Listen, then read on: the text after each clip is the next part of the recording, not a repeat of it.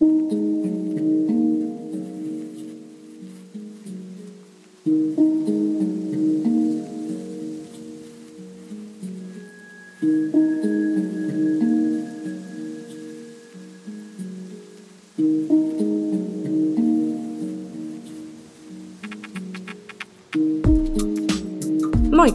ja tervetuloa Propagandaradion 12 jakson pariin.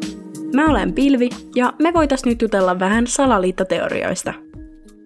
Tänään aiheena on jotain hieman kevyempää, sillä viimeisimpien jaksojen aiheet on ollut aika rankkoja. Tämän jakson aiheena on siis William Shakespeare ja hänen kirjailijuutensa liittyvät teoriat. Mulla ei tässä nyt ole mitään sen kummempaa sanottavaa, joten mennään vaan suoraan aiheen pariin. William Shakespeare syntyi huhtikuussa 1564 Stratford-upon-Avonissa Keski-Englannissa. Tarkkaa syntymispäivämäärää ei tiedetä, mutta Stratford-upon-Avonin pyhän kolminaisuuden kirkon kirjoista löytyy 26. huhtikuuta 1564 latinankielinen kastemerkintä Guilelmus Filius Johannes Shakespeare, eli William, John Shakespearein poika. Hänen vanhempansa John Shakespeare ja Mary Arden sai kahdeksan lasta, joista William oli kolmas. William oli näistä lapsista ensimmäinen, joka selviytyi yli lapsuusien, koska pian Williamin syntymän jälkeen kaupunkiin iski ruttoepidemia. Hänen koulunkäynnistään ei ole säilynyt mitään kirjallista tietoa, mutta hänen uskotaan opiskelleen King's New School-nimisessä grammar schoolissa – Grammar School on siis akateemisuuteen suuntautunut koulu, joka valitsee opiskelijansa akateemisen osaamisen perusteella. Shakespeare todennäköisesti opiskeli ainakin latinan kielioppia ja antiikin kirjallisuutta, filosofiaa ja lainoppia. Hän kuitenkin lopetti koulun käynnin 13-vuotiaana. William avioitui 18-vuotiaana kahdeksan vuotta vanhemman Anne Hathawayn kanssa marraskuussa 1582. He saivat kolme lasta, Susannan vuonna 1583 ja kaksoset Judithin ja Hamnetin vuonna 1585. Shakespeareista perheineen ei ole jäänyt juurikaan tietoja 1580-luvun puolivälistä eteenpäin.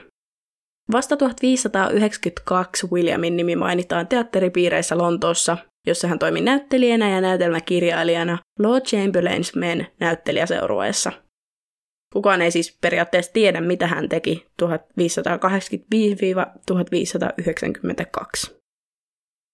Myöhemmin hänestä tuli tämän Lord Chamberlain's Men näyttelijäseurojen pysyvä jäsen ja osaomistaja.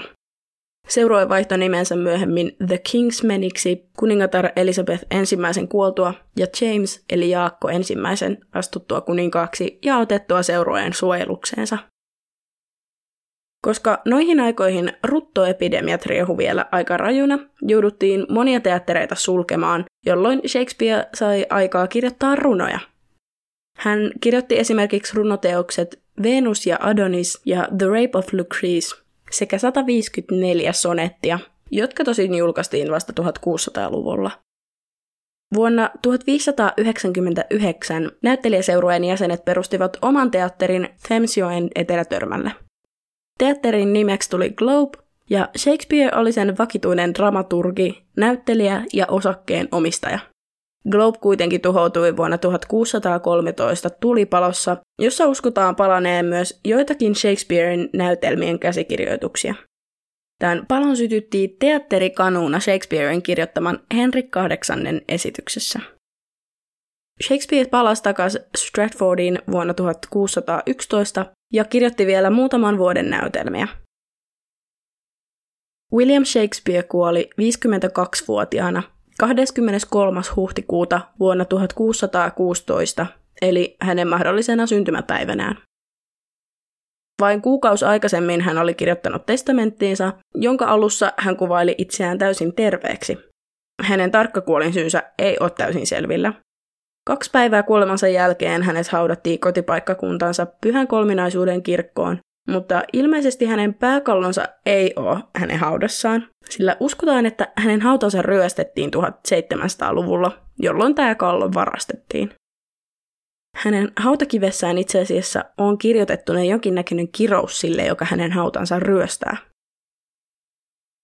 Jälkeensä William jätti runsaan perinnön maailmalle. 37 näytelmää, 154 sonettia, kaksi pitkää kertovaa runoelmaa ja paljon runoja. Hänen näytelmänsä olivat lähinnä komedioita, tragedioita sekä historiallisia näytelmiä. Shakespeare on Guinnessin ennätysten kirjan mukaan kaikkien aikojen käännetyin kirjailija, sillä lokakuuhun 2005 mennessä hänen teoksiaan oli käännetty ainakin 116 kielelle. Shakespearein henkilöllisyys ja kirjailijuus on aiheuttanut kysymyksiä ja epäilyksiä jo 1700-luvulta alkaen. On kyseenalaistettu, oliko sen nimistä henkilöä tai kirjailijaa koskaan olemassakaan, tai oliko hänen nimensä vain napattu joltain tavan kansalaiselta salaisten kirjailijoiden peitenimeksi. Tunnettuja Shakespearein epäilijöitä ovat olleet esimerkiksi Charlie Chaplin, Mark Twain, Helen Keller ja Sigmund Freud. On olemassa teoria, jonka mukaan Shakespearen nimeä olisi käyttänyt joku toinen kirjailija tai kokonainen joukko kirjailijoita pseudonyyminä eli salanimenä, eikä alkuperäisellä Stratfordilaisella William Shakespeareillä olisi ollut teosten suhteen osaa eikä arpaa. Tähän teoriaan uskovia teoreetikkoja kutsutaan anti-Stratfordilaisiksi, ja tätä teoriaa on kannatettu jo satoja vuosia sitten.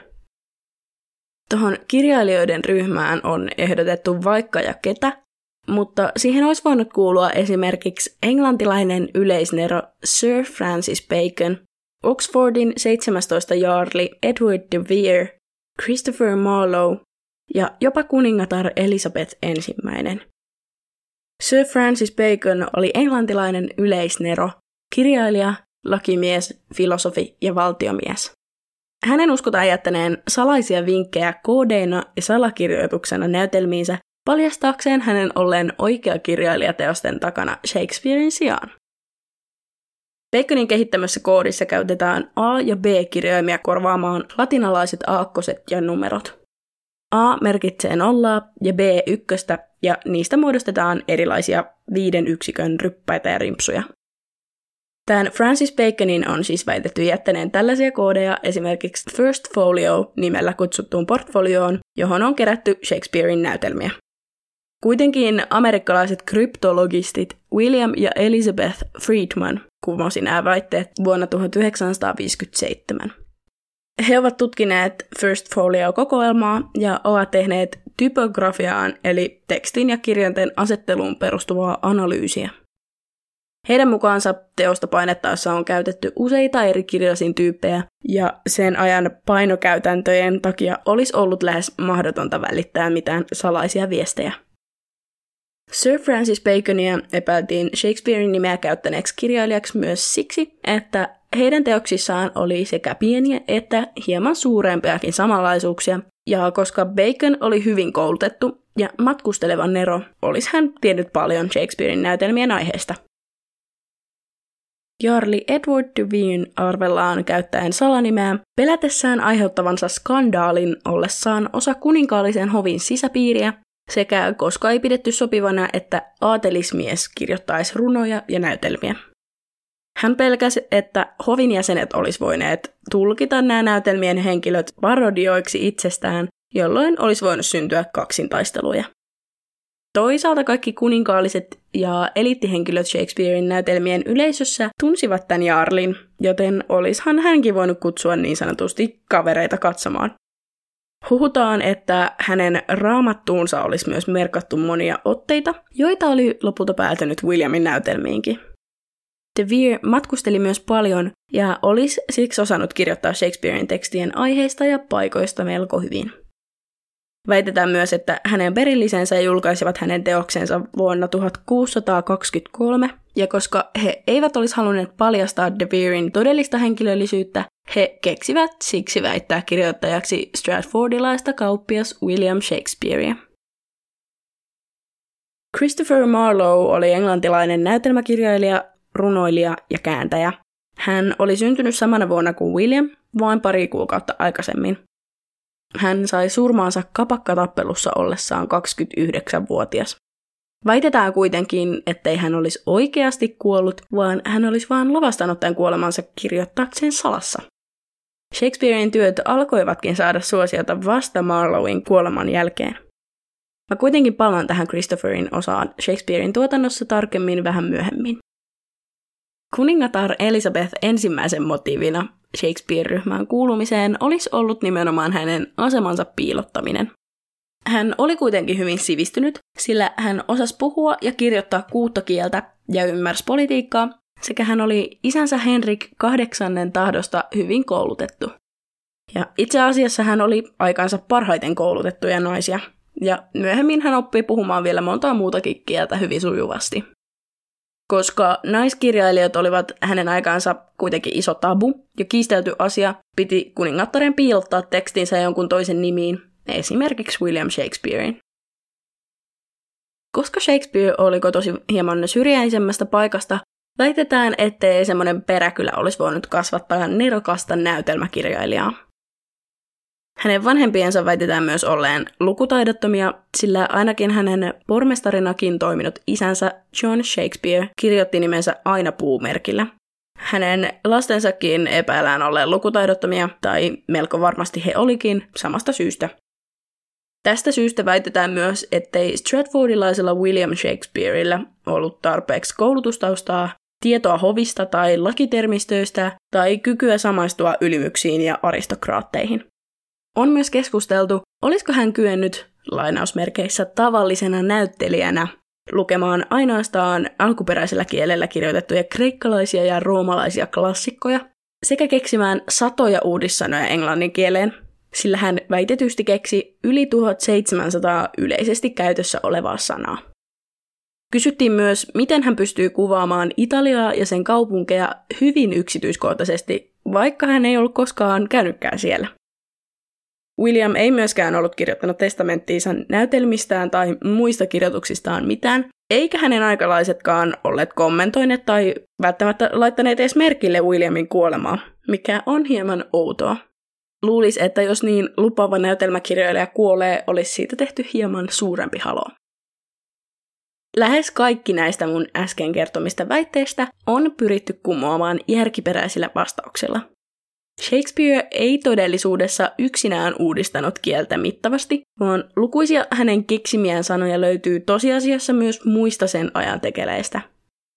Hän myös oli koulussa ollessaan lukenut esimerkiksi latinaa, joten ei ollut lainkaan tavatonta, jos hänen opettajansa olisi käyttäneet jotain antiikin aikaisia kielikuvia, sanaparsia ja hokemia. Grammar Schoolissa hänen koulupäivänsä alkoivat kuudelta aamulla ja ne päättyivät kello 18 illalla ja sen jälkeen loppuilta meni läksyjen parissa.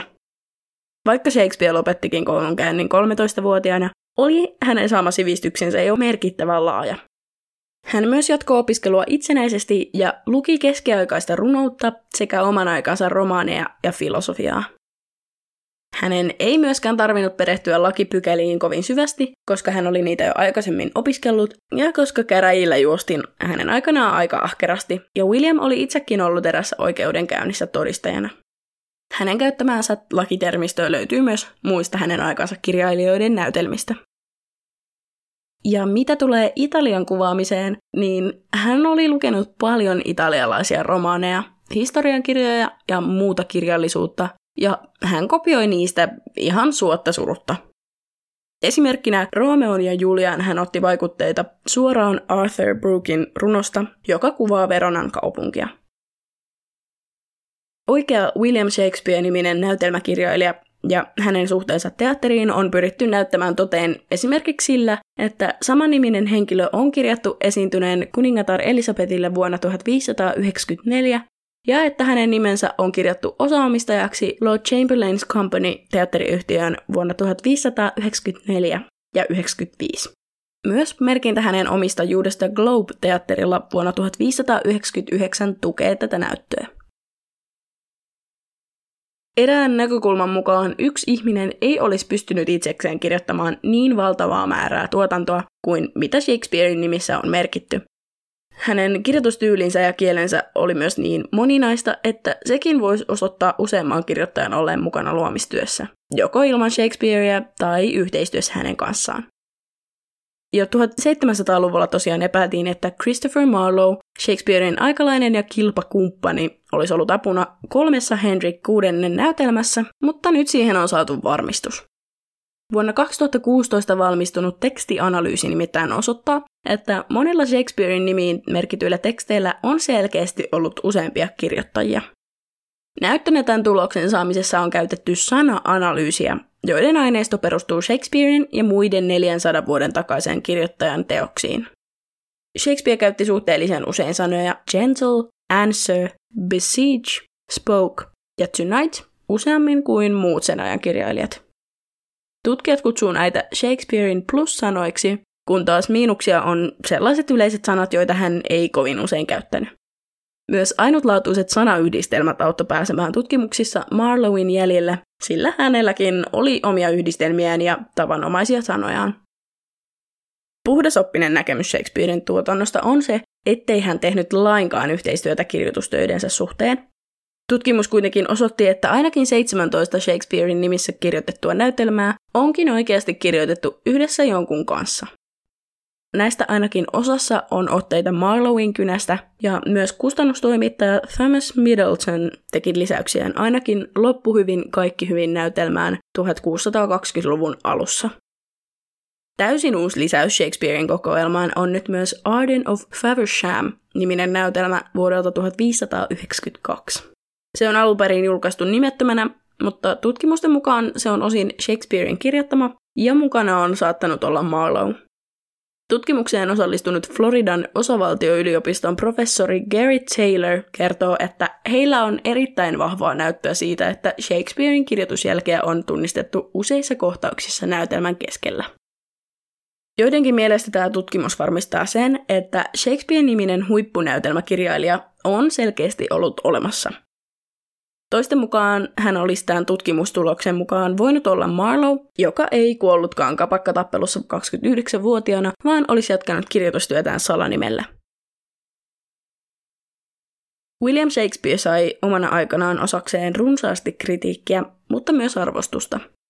Suurta ylistystä hän ei kuitenkaan koskaan ehtinyt itse kuulemaan. Robert Greene, englantilainen huvinäytelmäkirjailija ja runoilija, oli yksi tunnetuimmista Shakespearein vihaajista. Hän kritisoi Williamia jopa kuolinvuoteellaan kirjoittamassaan pamfletissa Groats Worth of Wit, joissa hän haukkui Williamia nousukasmaisena näyttelijänä, joka oli itse ryhtynyt näytelmäkirjailijaksi ja kuvitteli olevansa yhtä hyvä kuin yliopistokoulutetut näytelmäkirjailijat. Hän käytti Shakespeareista nimitystä Shake Scene, joka voitaisiin suomentaa näyttämön ravistajaksi.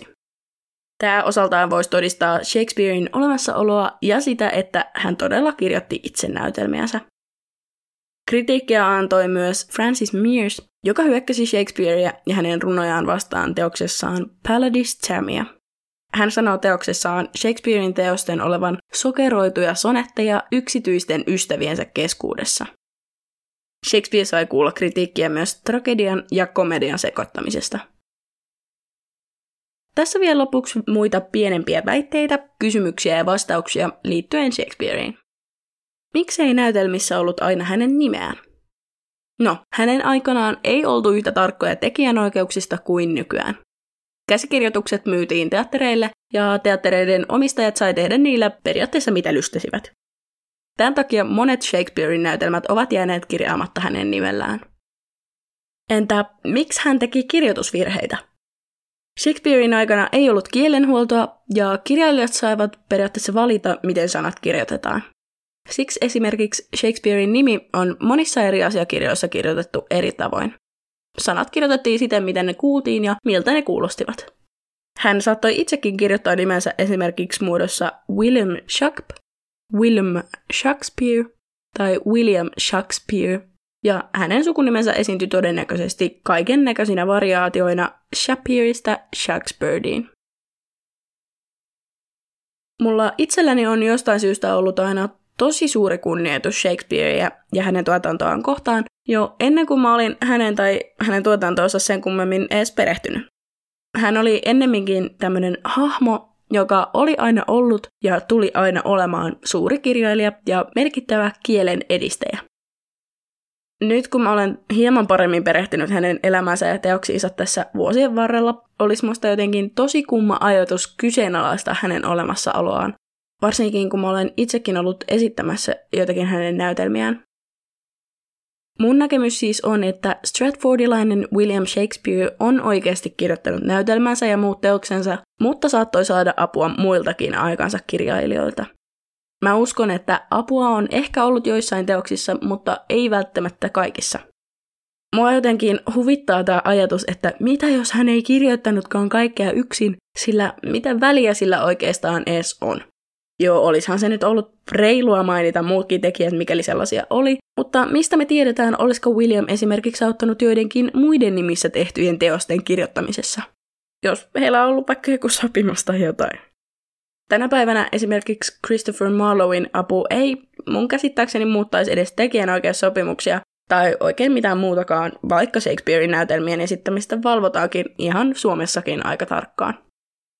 Mitä mieltä sä oot? Oliko historian merkittävimpiin kirjailijoihin lukeutuva William Shakespeare oikeasti olemassa, vai oliko jokin kirjailijaryhmä piiloutunut salanimen varjoon? Kirjoittiko Shakespeare itse kaiken tuotantonsa, vai saiko hän siihen joltain apua? Viestiä voit lähettää joko sähköpostilla osoitteeseen propagandaradiopodcast at tai sitten direct-viestillä podin Instagramissa, joka löytyy nimimerkillä at propagandaradio. Tässä oli kaikki tällä kertaa. Ihanaa ja kiitos kun kuuntelit. Tämä oli siis Propagandaradion 12 jakso, ja ensi kerralla spekuloidaan taas jotain muuta. Kaikkea hyvää. Howdy hei!